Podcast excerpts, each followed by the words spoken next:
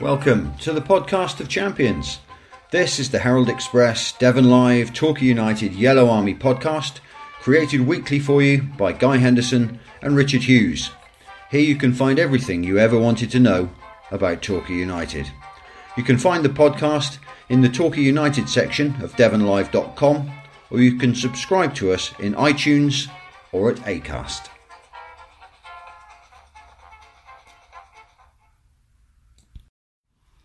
Welcome to the first podcast in July. We're outdoors again, we're socially distant. The wind is, is starting to pick up, so that is. could be a problem. But hey, we'll, we we can deal with those kind of problems. It's it's a bit chillier than it was here last week, Richard. I'm beginning to wonder if wearing shorts was a particularly good idea. There's a fresh breeze blowing around the lower levels of the football pyramid. That's all I'm saying.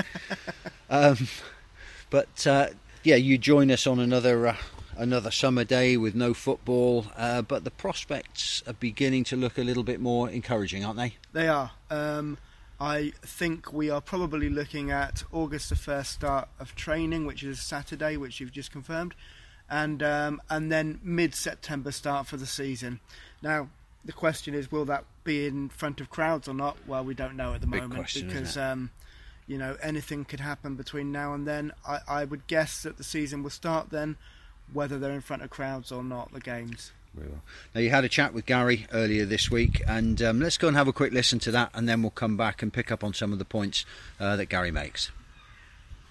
A- any a- a- any information, any knowledge on when the season may start? Are we still probably looking at mid September, but without anyone Yeah. saying anything?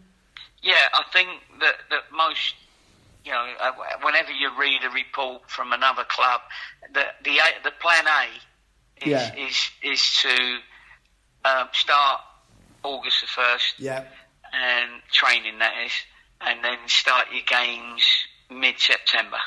yeah, That that's what people are sort of working around now. Until unless that you know we we hear otherwise, that's or the virus decides otherwise, then uh, that's what we're trying to plan to. yeah, To the point where you know um, you, uh, you know you start talking to clubs about pre-season friendlies Yeah. provisionally. Um, you know, gone are the days when, like, we're not going to be able to play Man United uh, on the 10th of August and expect a 9,000 crowd. Do you know what I mean? yes, So, yes, you know, it's, it's going to be more just to get your your fitness as opposed to you know bringing in any, any cash for the club Yes. sort of thing. You know, Yeah. 'cause I, I'm not sure how quickly supporters will be allowed you know into the stadiums. Um, you say you- you're talking to people. Has the people you're talking to about pre-season friendlies changed since last season, since before lockdown? Um, what do you mean changed? As in, uh, are there new new teams that you're discussing possibilities of of, of, of pre-season friendlies with? Yeah, well, you, yeah, I mean, oh, you try and keep a, um, what's the word, like a, a program of games Yeah. that allows you to build up. You know, so you, you, play the lower teams early to give everybody a little bit of a run out. It's almost part of your of training, and then you have your more competitive games at the end of the, you know, a week or two before the start of the season Yeah, to see whether you're ready because uh, you don't want to show your hand in a first pre-season, friendly in the middle middle of August, and all the others get the ump. Oh, he's already picked his team. You know what I mean? So Yeah. you give them sort of two or three games where they're all involved, and then you start, um, you you know, cutting it down to uh, first team game, second team game. yeah, yeah, Uh, you know, so you almost start the season early with your selection, if you like.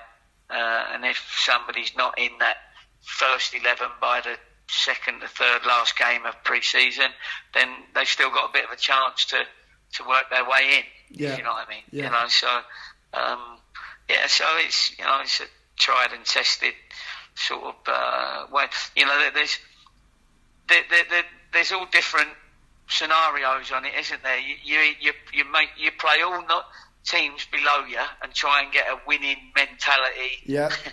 of uh, just winning games, you know, and, and getting your own game right. But then Yeah. you've you've got to have that bit of competition to see where you you know which is nearer your level, so that you can um, you know compete against a team that's going to put you under and, and a little I, bit of pressure. And I guess it you know. In, in pre-season friendlies, you're going to try stuff out that doesn't necessarily work, and that in itself is is the idea. Uh, and you know, so you can't read too much into results anyway, can you? Oh no, no, of course you can't. I mean, sometimes people do, but and I've had you know poor pre-seasons and started the season very well. Well, you can learn from that, can't you? That's the thing. You, vice versa. Yeah, yeah ex- exactly. But it's about getting the lads match fit mentally and physically for the first game yeah, of the season. Yeah. That, that, and then by that time, you'd have tweaked what you've needed to tweak. Um, you know, you know your team that's you want to play in a particular game. It depends on who you've got. First game of the season, and you might have to, you know, play a big and up front, or a couple of little quickens, or you know, for whatever reason, tactically. Um, you know, your tactics uh, donate. um, you know who you play sometimes. Yeah. Interesting um, idea. In, then, sorry, go on. Yeah, so it, your tactics donate sometimes the first game of the season depending on who you who you've got. Yeah. And when we'll know that, I do not know. You know, when when the fixture list will come out. You know what I mean? But I presume that will come out at the same time, almost or just after when they say when they're expecting the season to yeah, start officially. you could go into pre-season without even knowing fixtures. And yeah, one of the yeah, um, one of the true. one of the interesting things that, that rugby has done or is doing at the moment is that uh, I'm talking sort of lower league rugby, but they are starting. They're, they're hoping to start seasons with all the local teams playing each other for the first half of the season, and then extending, you know, the, the longer trips out into the into the later part of the season. Does that sound like a good idea to you? Sounds like a good idea, yeah. but I, I, don't know. You know, our nearest. For us, yeah, no. Young, when you say local for us, you're, t- you're still talking about Bristol, aren't you?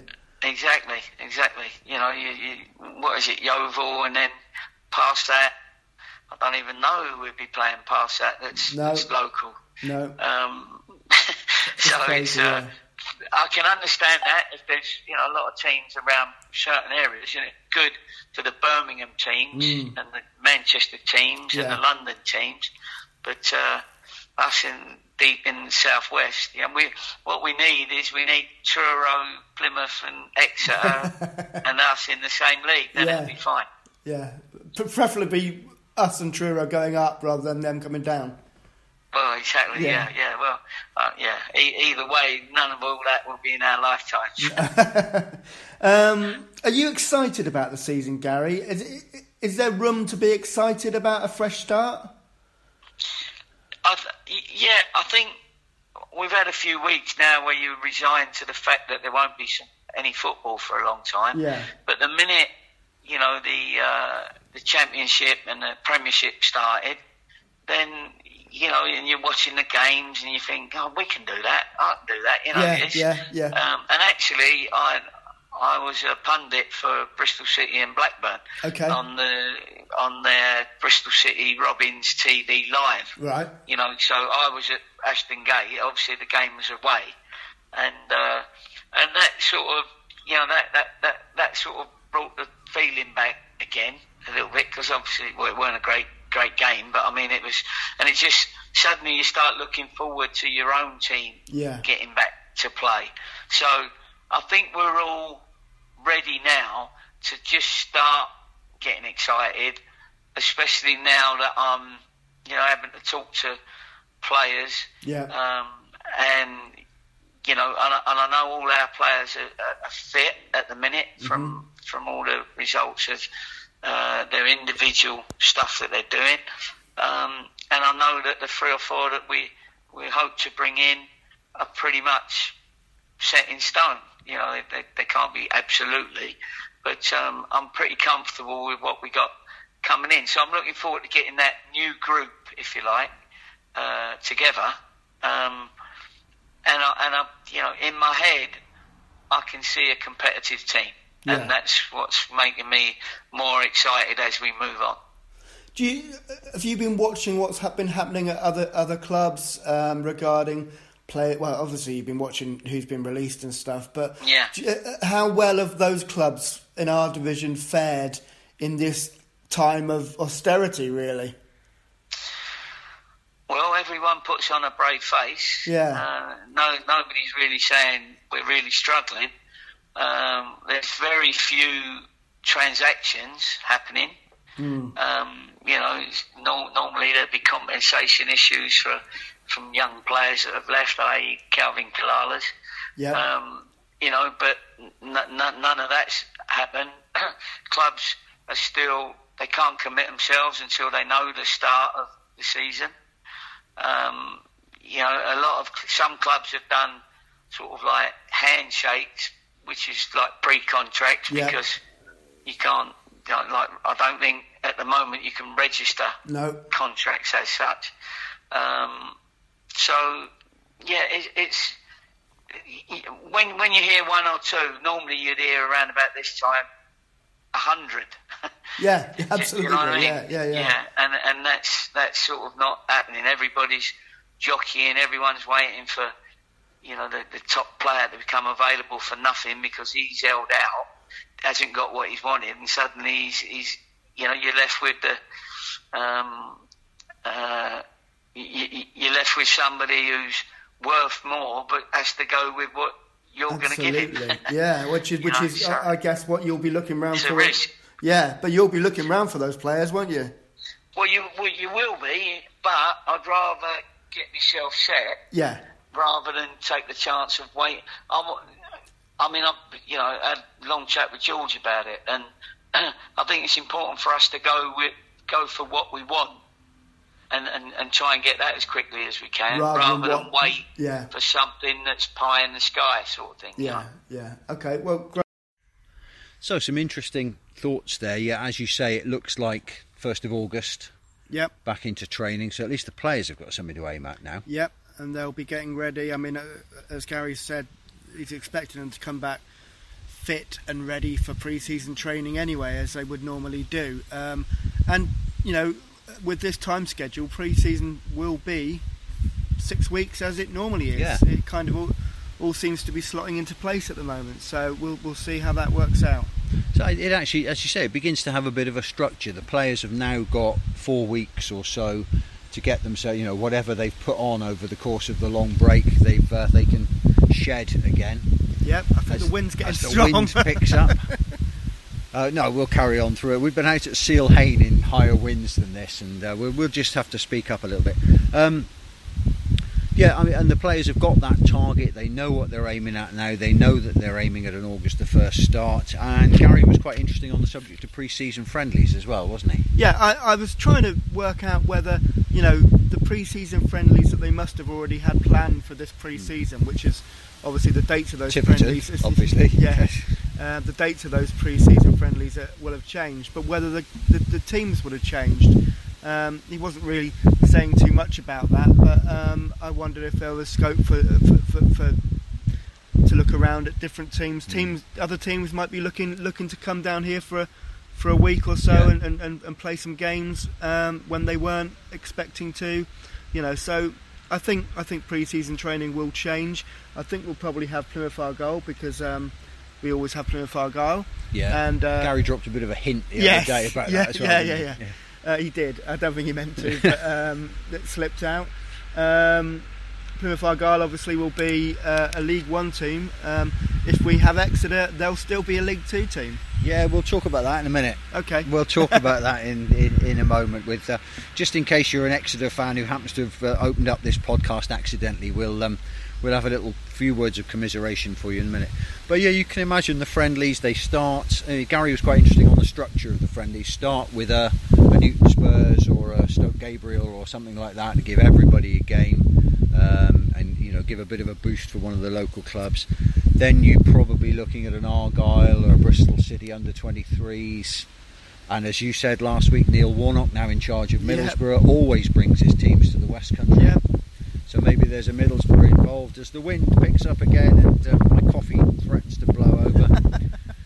I'm just looking at the uh, the sort of wave thing on here. It's, it's it's a bit noisy, but bear with us because we can't actually go indoors to podcast, can no, we? I, I, I don't think we can. That's the No. thing. It's a bit ambiguous at the moment. No, you're not part of my personal bubble, Richard. No, I don't want you to no. take that personally or anything. I'd, I'd love to be a part of your personal bubble, but um, yeah, So at least we've got something a- a little bit structured to look forward to. Um, a bit of hope that we'll be inside playing more sooner rather than later. Although, as you say, whether there'll be crowds there, whether we'll be able to go in there to report, it's all very loose, isn't it? it is loose, and I don't think we'll be hearing immediately about that because obviously, you know, look at Leicester. You know, Yeah, things can yeah, change quite. in regions Yep. as well as in the nation. So um, we don't know how that's going to affect football. Indeed. I mean, the fact that Leicester played the, the last night. Surely some of those players living Leicester. Well, I thought they weren't supposed to leave Leicester. No, you would have thought it. Um, it's, it's, it's all a bit ambiguous. difficult, isn't it? Because you've got to open up businesses, you've got to open things up, you've got to get the economy going again, but you've got to do it so carefully. And football's got a big part to play in that, I Yeah, think. yeah. Obviously, this coming weekend, we're talking on Thursday. Uh, on Saturday, theoretically, the pubs can open again. They can. Uh, I know a lot of them aren't going to because they're nervous that there's just going to be a stampede and there's There going to be all be. sorts of public order problems. Yeah. Um, but things do begin to ease after this weekend. We've just got to make sure that uh, what was it the chief scientist says that we don't um, rip the backside out of it or something. Is that what he said? It's, something. yeah, yeah, I mean, like the, the, the Babbacombe Hotel up here on the Downs has, has been open for takeaways for two or three weeks, and apart from you know, on the really sunny days, it being very very busy up there uh, on the Downs because you can't drink the beers that you buy and take out on the premises, even in the gardens of the Babbacombe Hotel. It's been fairly good. You know, um, but then there is a lot of space because it's on the downs. I think Um, I think by and large people get it, don't Yeah. they? People understand that you know if they if they mess this up, it's going to happen here as happened in Leicester. Yeah, absolutely, and, yeah. and and you know, no one, including the people in Leicester, want that. So No. All right, we can't put it off any longer. Exeter, did you watch the uh, playoff final? I did, yes. Um, Where Exeter did Exeter turn up? no, What a shame that is. really. Well, for Stuart and Daniel and the people that we know who are Exeter fans. Um, Matt Taylor found it very hard to keep his feelings under control. I he thought did. afterwards. Yes, Uh, he said some interesting things. Gave away some stuff that you wouldn't expect a No. manager to give away in such short notice after after a game. But you know, it's an emotional time for for, for them. Uh, it's the third time they've lost at Wembley in a playoff final in four years. Shocking. And, if, um, if you didn't see it, Northampton beat them 4 0. It could have been more. It could have been more. Um, yeah. Exeter didn't really look like scoring at any point that I saw. They had a lot of possession, but didn't do very much with it. They were the Exeter that played in the first leg against Cheltenham and lost, Yeah. and they weren't the Exeter that beat Cheltenham to reverse that scoreline in the second leg of the semi-final. Um, so, you know, you can't explain it really. Uh, Bowman was off, and Bowman is a decent player at that level now nowadays. We all remember him at Torquay. Yeah. He was half decent with us, but um, you know, he's one of their best players. Um, it just didn't happen, No, and, then, and then that. Um, Alex Fisher went off quite early on. Yeah, as he well, didn't didn't do he? much. No. and an extraordinarily rash tackle by Dean Moxey, Yeah. which could be his last time he kicks a ball for Exeter as well. He didn't kick the ball, did he? he Didn't didn't get anywhere he near the, the player, ball. yeah.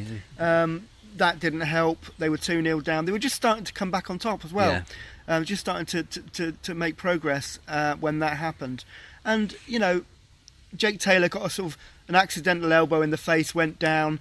Everyone kind of stopped because it was a head injury. Even the player that got tackled kind of stopped with a, yeah. not not stopped to a full stop, but you know, slowed down and still had the ball at his feet. And in came Moxey with a, An a sliding challenge, challenge, that uh, yeah. yeah, didn't Yeah. leave much to the imagination. No. Uh, but another starring performance from Callum Morton. Yeah, what a player he is. I was just yeah. just before the podcast. I just had a quick look to see if there's any movement because obviously um, Northampton's season is over Yeah, now. They'll go up and they'll be in League Two next. uh, Sorry, League One next season. Um, Keith Curle has said in a in an interview since the playoff final that he he's talking to West Brom about keeping Callum Morton for another year. Yeah.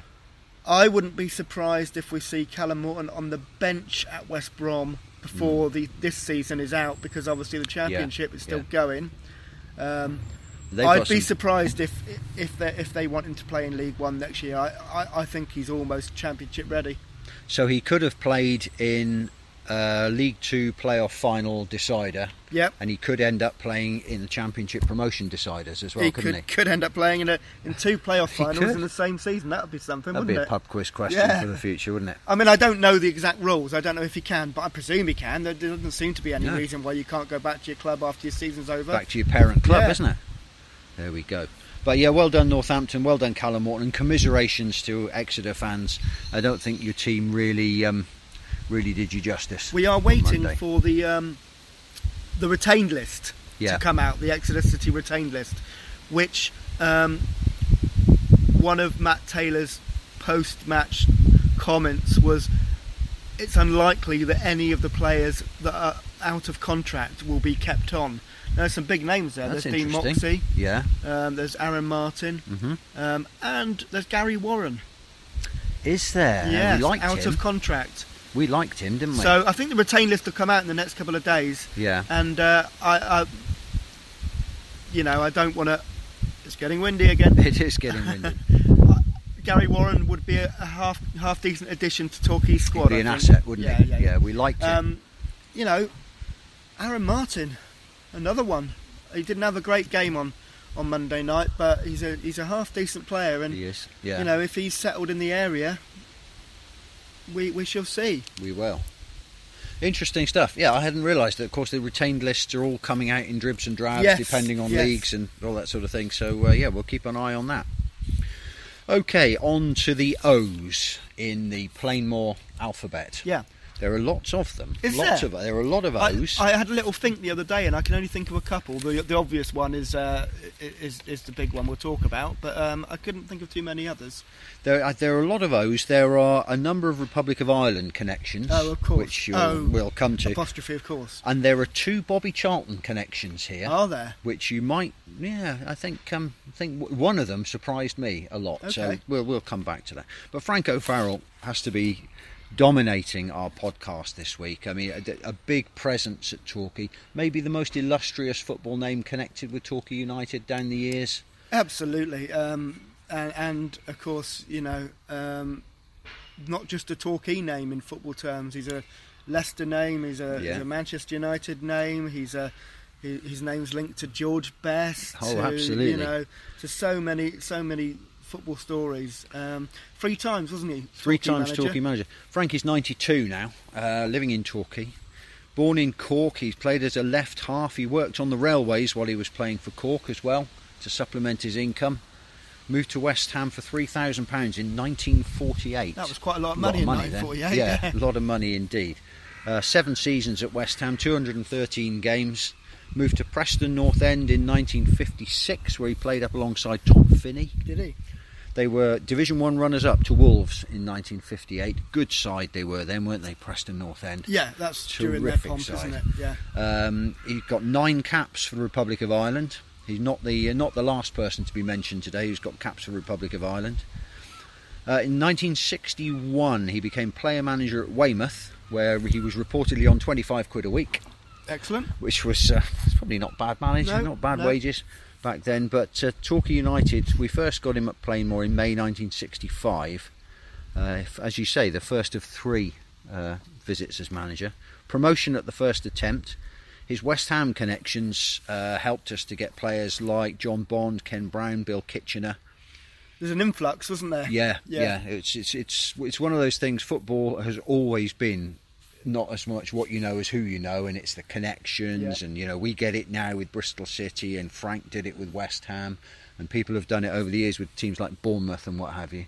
So it's always good to uh, always good to have that link, isn't it? December 1968, he went to Leicester Yep. as manager. Took them to the 1969 FA Cup final, Yep. which is the first big match I really remember watching. Is it? It is. Okay. 1969 FA Cup final. There, You they didn't were know the significance of Frank O'Farrell at the time, of course. kind of. It was probably Well, in the back maybe of my mind. Did. Yeah, maybe just did. about. Yeah. But they lost that one to Manchester City, one 0 and they were relegated as well. Bit of a Mm. claim to fame. Uh, and then, of course, the big step for Frank, July 1971, he replaced Matt Busby. Mm. Would you want to replace Matt Busby? It's like replacing Sir Alex Ferguson, isn't it? yeah, it's an Um, impossible Yeah, job. that's that's just ridiculous. It was never going to turn out brilliant, was it? He was apparently he, uh, Matt Busby chose him, or Matt Busby indicated that Frank O'Farrell was the man that should take over from Yeah. him. Um, but he had George Best at his most maverick, didn't he, in '72? Apparently, just reading a few bits and pieces uh, in preparation for the podcast, this was the time when George Best didn't turn up for training very much. No, no, he didn't fancy it. He would roll out of a bed Yeah. just before kick Not necessarily somewhere um, and turn up and score hat tricks and, and Yeah. be the world's best player, but didn't That turn that up for wouldn't have training very suited much. Frank, I don't no, think. no, I don't think so. I think I mean Frank. I, I I've met Frank a few times. I don't know him. You know, I wouldn't say I know him, but I've met him a few times, and he is he's an absolute gentleman. But you get the impression that you'd probably only or you wouldn't want to cross him. You wouldn't want to be the player that didn't turn up for training. You wouldn't want to be the player that did something that you'd been expressly told not to No, no. by Frank. You know, a, a, a bit of a stickler perhaps, um, and probably he and George Best were chalk and cheese. I, I, I should imagine they were, and you know, I've, I've seen in, interviews and I think documentaries where the clash yeah, between those two basically brought about the end of probably both their Manchester United yeah. careers. Well, Manchester United were in a bit of a, a downward. Yeah, loop. I mean, Best and Charlton. First mention of Bobby Charlton today. Best, Charlton, Law were coming towards the end of their Manchester United careers. They obviously all went on to play in other places, but Frank. I mean, it was, it was an impossible situation there, uh, and he parted company with Manchester United Christmas 1972. Happy happy Christmas. Happy Christmas, Frank. Uh, November 73 managed Cardiff City. April 74 uh, became manager of the Iranian national team. Very very odd one. Hmm. Um, I don't know what the politics That was, would were been in, like in Iran days, at the wouldn't it? time, Yeah. but it's before before the, the, the revolution and everything, Mm. yeah. isn't it? So maybe it was a bit more settled, although probably very strange place to go and manage. But I imagine so. They won, they won the Asian Games, qualified for the Olympics, did pretty well there. Uh, November 76, he came back to Torquay for a second spell, ironically replacing uh, Malcolm Musgrove, who'd Ah. been his number two at Leicester and at Manchester United. yeah, Uh, so their careers kind of followed each other. Uh, 1980. Oh, he uh, actually he was there while Mike Green was there as manager of Torquay. Frank was in a, a, an advisory role to Mike Green. he certainly wasn't a director of football in those days. No, was he he? wasn't. No, no such thing as that. In 1980, he went off to manage Al Shab in the United Arab Emirates, uh, and then in 81, he came back to manage Torquay for the third and final time between Mike Green and Bruce Rioch. So that's a long, long spell of service. That's to a the lot club. of service to to to, a, cl- to one club, isn't it? And you know, um, Obviously, still very much part of the furniture. At, uh, literally, because there are pictures of Frank Yeah. everywhere, um, and it, it's just it, you can't say Torquay United without thinking of Frank O'Farrell, can you? no, there, there were periods of time, weren't they, back in the back in the past, where Torquay's history was was slightly ignored by some of the people who were running the club, Mm. and um, I remember, you know, no photos up. Um, Yeah, Although yeah. you know the photo archives were there, you know, um, but more recently there has been an effort, hasn't there, to to recognise past glories, past greats, Yeah. managers and players, and uh, so it's good to see photos of Frank and other people like that uh, up at Plainmoor nowadays. part of the club's heritage. And Yeah. as I say, Frank is uh, Frank is 92, uh, living David still speaks to him, doesn't David he? speaks to him. Yeah, so um, hopefully doing well. Yeah, So he is without a doubt the manager of our O team, which has been put together uh, with the help of Julian, as ever. Gary Owers can be his number two. good old Gary. Gary Owers can be his number two. So uh, Frank and Gary will be the management team. I I was I was obviously here when Gary was appointed, and uh, I like Gary as a person. I think he was slightly out of his depth. Uh, we had no money again. It was the No. same situation as when Kevin Nicholson was in charge. You know, it was very difficult to build a squad on a shoestring. Um, I just I the the first interview I did with Gary Owers, I I said something about oh it's, it's sad, isn't it? You know where we are in for a club like this. And his reaction was, well, "No, it's not sad. It's um, you know, every club is where they are because of who they are." And I, I just Yeah. thought then, I thought, but it's still sad that Torquay are in this situation. It's not a No, you're right. you you're can't right, you, yeah, you yeah. can be both. I remember t- recording the first press conference that he and Martin Kuhl did. He did. He did it, and, he did a, a podcast straight afterwards He with did, us. So he he, was did, gracious yeah. enough to do that. Yeah. He's a very nice fella. Yeah. Um, but you know, his management style was quite dour, quite. It, it wasn't. There wasn't the excitement that you get with some managers. No. There wasn't the sort of the pizzazz, the excitement, the enthusiasm that you've got with the current regime, for instance. You know, it was very businesslike. It was very somewhat stone faced a little bit. I mean, I'm not running him down because he's a nice fella and he's doing well now, which is good. I sometimes wonder what it would have been like if those two had been reversed and Martin Kuhl was the, uh, the manager. Yeah, yeah. Um, seemed to me more of a a manager, but. Yeah. you know uh, that's all gone. So there we go. That's your management team. So Bobby Olejnik is your goalkeeper. Well, of course, what a, what a great goalkeeper. Um, you know, he was brilliant for Torquay, wasn't He he? was, And yeah. then he left and went to Peterborough. hmm Was there for two seasons, three seasons Yeah. or something, and then went to Exeter and never really did what we expected him to do. No. I don't think. No, we all thought he was, you know, he was championship quality Yeah. goalkeeper, Austrian keeper, wasn't he? He started off at Aston Villa, um, then played at Falkirk, came to us. He was in the PFA Team of the Year. Um, one of the seasons he was with us, uh, along with Eunan O'Kane, who we'll talk about in a minute, Kevin Nicholson, and Lee Mansell. That was quite a team that we had then. Yeah. We had quite a few players in that PFA Four team. the players year. in the same PFA Yeah. team. That's uh, that's. I remember the the the Leroy Rosenior season we had um, three, I think. David Graham, Alex Russell, and I think Jason Fowler, but I'm Yeah. not convinced about that. I think it was three. It might have been one of the defenders that was in it instead of Jason Fowler. But yeah, four's four's good going, isn't it? It is. Now, Bobby Olejnik only played 51 games for Torquay. It feels like more. Yeah, it feels does, like he yeah, was there for yeah. longer. Um, we, I think you know we we would like him to have been there for longer. But one of his claims to fame was that in the 2011-12 season, he was the keeper through our record 20 clean sheets. Brilliant. So obviously, a keeper takes most of the credit for that, but the defenders in front yeah, of him yeah. um, as well. Yeah, I think keeper's eighty percent, isn't it? Let's face Yeah. it. Joe Oastler is on the right of Yeah. our defence. Yeah, quite Uh, liked him. Yeah, yeah. He's he's Oxford City now. Yeah. He came to us on loan from QPR, then made a permanent move 2010-11. He went off to your favourite team, went off to play for Aldershot Yeah, no, he did. and Gosport Borough. He's now at Oxford City. Uh, he played 122 games for Torquay, which makes him the equal highest number of appearances in the O team. Does it? Does it? I always kind of look through. In fact, I'm going. We're going to do a little uh, quiz on Yeah. these at some point when we get bored of whatever we're doing. um, but he's he's equal on the highest number of appearances um, with 122. Alongside him uh, in the defence is a chap by the name of Brian O'Donnell. Brian O'Donnell? No. I don't remember Brian No. O'Donnell. He played 24 games for us in 82 83. No. Where you were just a wee boy then, I was. I was eleven Yeah. or twelve. Uh, but Old he- enough to remember, but I don't. He had been the Australian Player of the Year, and he played for a team in Australia who rejoice in the name of the Blacktown City Demons. Wow, I like that name. Wow. I'm not sure So- it, it would be allowed now. I wonder if they've had to change it. Like No, Exeter Chiefs quite- might have to change their name. Quite po- That's yeah, controversial. That is controversial.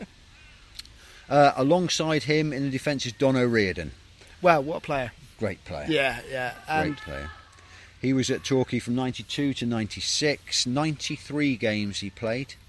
Uh, he'd been at Derby under Brian Clough. yep, Uh, he played for Tulsa Roughnecks, Preston North End, Carlisle, Middlesbrough, Notts County. The dog's about to bark at somebody. Are you, Bertie? I I'll think carry he's, on. I think he's holding off.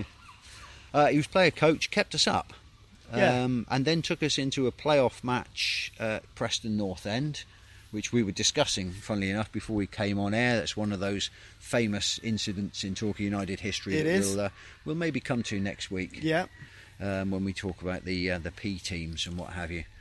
Uh, he brought uh, the likes of Gregory Goodridge and Rodney Jack into the team. Darren Moore, Paul Trollope, Paul Buckle Yep. all came into the team uh, when Don was there. he was an experienced manager, wasn't he? He And it- was, and a very good footballer. yeah, of course, he was brought to the club by Neil Warnock. Was he? Yes. Was he really? Yes. Okay. Um, now I think Neil Warnock was manager at Notts County. I'm Yeah. scraping the back end of my brain here.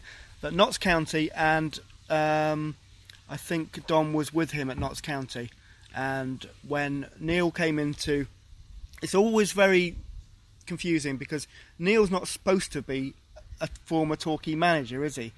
But he came No. in on caretaker and was here for a while as a caretaker. So why he's not an official manager, I, I've never really known. I think he is actually. Um, but he brought Don in to help him, and then when he left, Don stayed uh, as the manager. Yeah. Neil Warnock, by the way, uh, people, you know, he divides opinion, doesn't he, Neil Warnock? But Yes. he's, he's a journalist's dream, isn't Yes, he? yeah. If you ever go to a, a manager, I mean, some managers are better at it than others. After a game, when you've um, you've been beaten by the odd goal in three by Rochdale or something like that, and you Yeah. think, what on earth are we going to get from the manager? Neil would always come up with something. so uh, yeah, always good to work with Neil. And Don O'Riordan, of course, um, parted company, let's say, with Torquay United after we were battered eight-one at Yeah, I can remember. I can remember where I was that day. I wasn't at Plain. I was, I, yeah. I wasn't at Plain.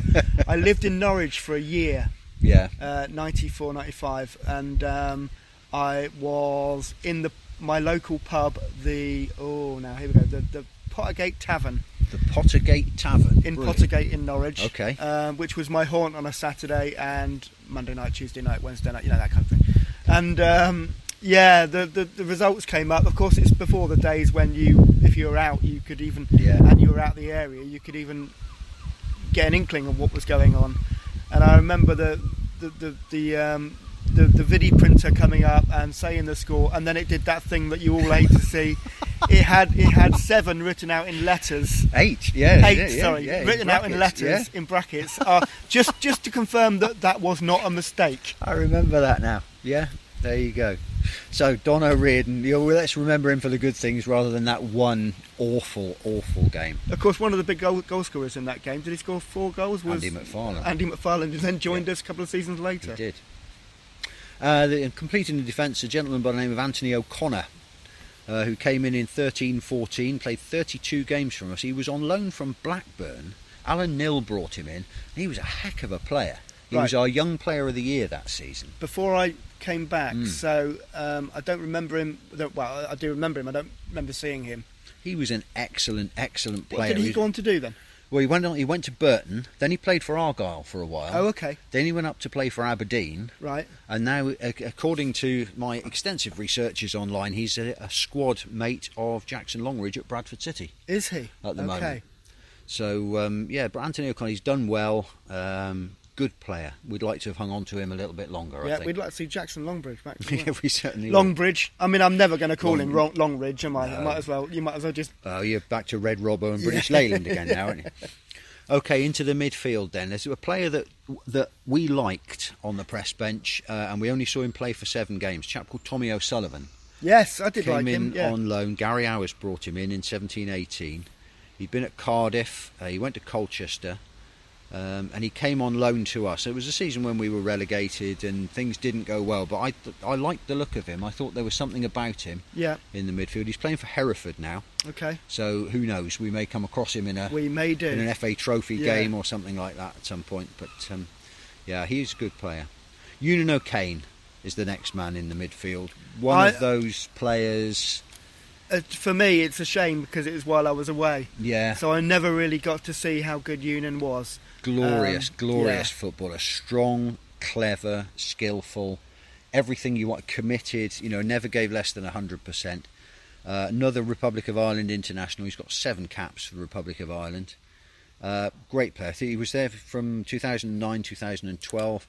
Played 122 games, so he ties with Joe Oastler for today's um, today's most Wow. appearances. Okay. Uh, I've seen some of the goals, obviously, on YouTube, and, and they're spectacular. There's one particular, isn't there? The one against Plymouth. That's the one. Yeah, yeah, yeah. It's, I, in fact, he scored two against Plymouth, but the the one where he just knocks it over the top of the keeper, it's one of those perfect shots that players hit with their insteps that you and I could be up Walls Hill all day and never be able to do. I think it's one of those situations when Eunan was in that team as well that that um, he was playing with the right players. Yeah. They complemented the way he played. Yeah, Um, he was playing up front with, with Rene Howe, Rene Howe and, and, and that worked. and he was linking up with Lee Mansell, Yeah. and it, it was a good team. He come from Coleraine. Uh, he left us, went to Bournemouth. Yeah, then went to Leeds, Yep. and we all thought, hang on a minute, here we go, he's going to be a superstar, and he got an injury, didn't quite work out for him. He's at Luton at the moment, isn't he? Um, but it, it's it was one of those careers that you thought he's going to be in the headlines, he's going to be a household name, and his decent career. Obviously, made a good living out of football, and, and thank heavens for that. One of those players that that wasn't deemed big enough by Everton in this case. yeah, you're when right. he was a, when he was a kid and released, and, and obviously I think he went back to to Ireland for a while before before coming to Torquay. But um, there's a lot of them, isn't there? Those players, Mm. Nemain, uh, an example of one we'll see next season and see how he get, goes on. Um, players who don't have the aren't as tall as, as No. maybe coaches like them to be. Um, they can still be physically strong, Yeah, I think. yeah. But um, you know, And a little bit of trivia about Eunan. He and his wife Laura had the first humanist wedding in Northern Ireland after Did a protracted really? legal battle. I didn't know that. The first wow. humanist wedding to be held in Northern fantastic. Ireland. Fantastic. There you go. Charlie Oatway is alongside Eunan O'Kane. Charlie! That's a that's a Love you. Charlie. Used to Explain. For a while, I sat in the the, um, the family stand with a couple of mates who were not Torquay fans, but went up every week. And uh, Dan was a, a Luton fan, and and uh, and uh, Choda, I can't remember his first name, Andy, was. Um, uh, that's what we, we called him Choda. He was he was the hardest centre back I've ever played with uh, Okay. for Kent's Cavern football team, um, or Kent's pub. Okay.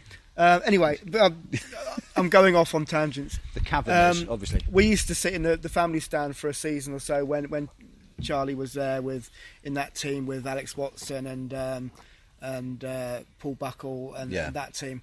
And there was a, a little old lady behind us who absolutely adored Charlie Oatway. And all the way through every game we sat there, all you heard right in our ears was, Love you, Charlie! Charlie! It Charlie! Brilliant. I'll give you another couple of reasons to love Charlie Oatway in a minute. But uh, It wasn't in his book. He wrote a book. Oh, I haven't read that. Yeah, he wrote a book. Okay. Uh, it turned up at the when I was working at, uh, at the Guardian. It turned up on the sports desk one day, and I took it home.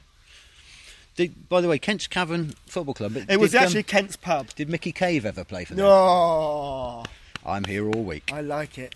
Charlie Oatway then, 95 to 98, played 71 games. He'd come from Cardiff, again, another player to come from Cardiff. He then went to Brentford. He was a legend at Brighton. Yeah, Played absolutely. 224 Yeah, yeah, games they at Brighton. there. Gus Poyet took him on his coaching team off to Greece and Spain to uh, to work with him. And he is the last time we saw him, he's assistant manager of Eastbourne Borough.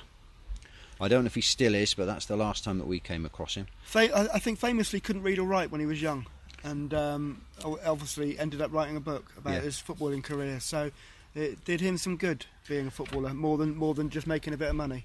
And two other reasons, as I say, to love Charlie Oatway. First of all, Charlie Oatway's full name is Oh yes, Anthony Philip David Terry Frank Donald Stanley Jerry Gordon Stephen James Oatway yep, because his parents were mad keen Queen's Park Rangers fans it's, it's good. and named him after the whole 1973 squad.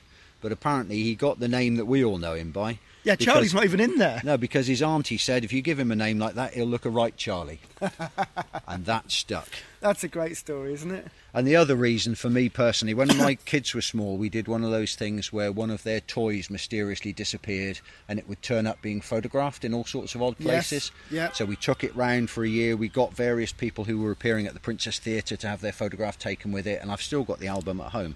And Charlie Oatway, bless him, took Pip the Penguin into the uh, the team picture for that year. Our friend Paul Levy was taking it, and there is a team picture which shows Charlie Oatway with Pip the Penguin on his knee. I think that Um, needs to be that needs to come out the cupboard, guys. That's it's Yeah. a good one. I've got it somewhere. I'll dig it out. But uh, what Brilliant. a what a fine. And, and let's talk about his football because he was a good player Oh, as he well, was, not he? he Um, was. Yeah, I mean, uh, solid midfielder. Yeah, a fine fellow, Charlie Oatway, Yeah. worth his place in any midfield. Uh, and completing the midfield is a chap by the name of Mick O'Brien. I liked Mick O'Brien. I liked Mick O'Brien. 99 to 02. He'd come from Everton. He was an England schoolboy international. Scored on his debut against Shrewsbury. He was a sub in that game at Barnet. He Came on for Jason Rees. Yes, he did at the end. Oh no, he came on. Yeah, that's right. quite yeah. early on. Yeah, after Um, Rees had scored the first goal. Yeah, played 64 games for us. The goal that we all remember was a cup match at Loftus Road against QPR. Yep. Mention them again, Was there? which was a mighty 30-yard free kick. Which, uh, if I remember rightly, we were sitting up in the away stand at Loftus Road from where you can't see the goal. Yeah, because look- because because it's the, the stand's underneath you. Yeah. The lip of the stand That's is right. underneath you. I was right at the front of that stand, Couldn't so see- I could yeah. see over. Yeah. But if you're the back of that stand, you're looking down. You can't see the goal. That's, That's right. where I was, and you you had to wait to see if the net moved, Oh.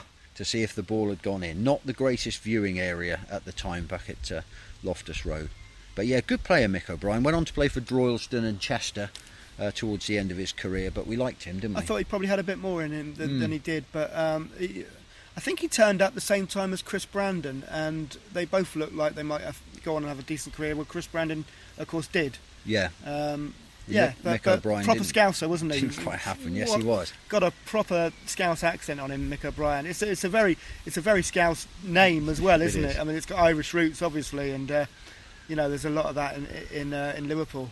And as a, to start the uh, the front row, then there's another O'Brien, who only played three games for us. Okay, Aidan O'Brien in 2013-14. while I was away, so I've got no chance of remembering. he came on loan from Millwall, where he's played 185 games for Millwall. He's a current Republic of Ireland international. Is he? Wow. He's you know he's one of those players that you think yeah there's a guy plays for Ireland called Aidan O'Brien. Well, that's the same fella right. that okay. we had for three games. Uh, obviously a terrific player, long was a loan move, I guess, was it? Loan move. Yeah. Um, he was never going to stay very long with a pedigree like that, but uh, good. There's good- another there's another player. lone player that I can remember, which will probably come up in two weeks' time, um, from Millwall that went on to be an absolute legend at Millwall as well. Um, Go on. Robinson. What was his first name? I'm gonna have to Robinson. look him up. Robinson. Going to have to look him But up. he went on to he was a defender and he, he was with us on loan for a while and he went on to be one of Millwall's yeah. stalwarts. It's like the Steve Bold thing, isn't it? Players who come to Yeah. Torquay on loan earlier in their Yeah. careers and, and they go on and do great things. I can see his face. I can't remember his first name. Robinson. I was doing the program for a while, and uh, and uh, I was using a, a photo of a different player on, on the cover of each program. I can see that cover. Can't remember That'll his come first back to you. name. Come back to you the minute we switch Yeah. off. And his striking partner is Dwayne Ofori Achampong. Oh, of course. Um, interesting story. My my uh, wife's car's called Dwayne because of him. Really? Yeah. We couldn't decide what to call the car, so I just said, oh, whoever scores first for Torquay next, Yeah. we'll call it that. And we weren't going to call him Atchie and Pong, so, So it's called Dwayne. Dwayne. Oh, there you go. I thought it was because it was from Derby or something like that. 34 games, 6 goals, not a bad return at all. Um, last known of playing at Whitehawk. I don't know if he's was still he at? Whitehawk. Yeah. Uh, He did, yeah, I mean, he didn't move up from Torquay. I thought he, was a decent Did player. Did he go down to Yo, uh, uh, Dover? Oh, he might yeah. have done. Um, might have done. I, I, I liked him, but he but he but he wasn't quite good enough, was he? No. Um, but he did score some goals, and um, you know had a had a half decent time at Torquay. Um, oh, got a couple of players on the subs bench. I've just re- remembered that I've neglected the trivia fact about Bobby Charlton. I will come back to that in Okay. a moment. It's at the bottom of my notes. Uh, on the bench, uh, a player called Chima Okorie, Around during uh, that kind of Kevin Kevin 93, Hodges yeah, team, 93, yeah. 95, 47 games, 7 goals. Yeah. He was Nigerian. half decent player. Moved to India when he was a student, played a lot of football in India, and managed Ossian's New Delhi Heroes, which Did is he? one of the biggest sides in India. Uh, and the goalkeeper on the bench for us is Vince O'Keefe. Of course, yes. Ex- another Exeter connection. Yeah, yeah, started with Exeter, came to us, then went to Blackburn and Wrexham, 121 games for Torquay. Claim to fame is that he kept goal for Blackburn Rovers when they won the 1987 Full Members Cup 1 0 against Charlton Athletic. Did he really? There we go. So he did well. Now, your Bobby Charlton trivia, Go on. which I mean, this will win you, a, this will get you a pint in a pub. Who do you I'm reckon that. Bobby Charlton played his last professional game for? Bobby Charlton. They've, we've mentioned him already. He played one game for this team, and it was mentioned them already. it was his last professional game. so who have we This is according already? to that well-known online encyclopedia, by the way. So the teams we've mentioned already. Okay, I'm going to go through the teams. I'm going to try and remember the teams that we've mentioned already. Notts County. it's a it's a it's an overseas team. Oh, okay. All right. Okay. So it's We'll wind back to Brian O'Donnell, the Australian Player of the Year, Blacktown City Demons. Did he really? Now, Kevin There Keegan played for them at one point. Well, they must have had a bit of money. It was must, must at that point, then mustn't they? Yeah, interesting. And according to the internet, Bobby Charlton played one game for them and scored in it Did he? in 1980, and it was his last professional game. Wow. Well, that's that is good trivia, and I haven't won my pint. You So I'm haven't. really disappointed. I'll get you one anyway. Cheer up. When the pub's open. So thank you very much for listening. That's the end of the O team. Thank you very much, Julian, for pointing us in the direction of a lot of those players. Yep. Uh, uh, sterling work as usual, Julian. Thank you. Indeed, and uh, hopefully, as you said to uh, to Gary, I think at the end of your chat, maybe next week we'll have some more concrete things to talk about. Possibly players, possibly fixtures, possibly you know anything, just to give us something to clutch onto. Really, isn't it? Yeah, I mean, I say this to Gary every week. You know, what what's the news? Because Yeah. really, there isn't any.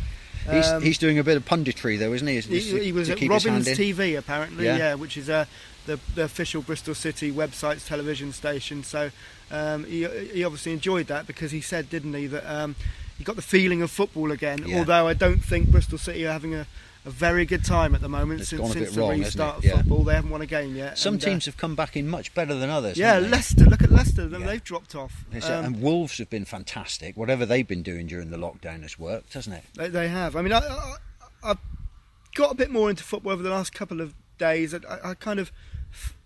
I watched the first couple of games and then didn't Yeah. watch much, but, Yeah. but I won eighty pounds yesterday on, on West Ham. So Oh, well um, done. I'm quite happy with that. It was a part of a it was a part of a four game accumulator for three goals in every game. By half time in the first three games, I had You were in. I had three goals in all three games, and the fourth one I thought I thought Wasn't there a Okay. goal disallowed in the West Ham there game was. as well? That must have made you sweat a and bit. At half time, it was offering me eighty pounds cash out, and I took it. Five minutes later, West Ham scored their third, the, the second, their second and the third, There you go. and I, I missed out on another twenty quid. But no, I'm fine. I'm happy with that. don't worry, you can get you, you can get me a pint in. Yeah.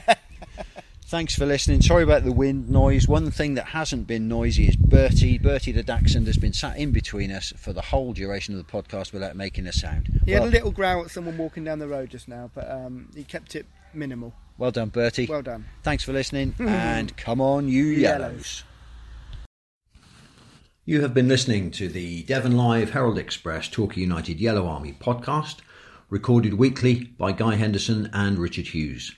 You can find us in the Torquay United channel on the Devon Live website, and you can subscribe to us at iTunes.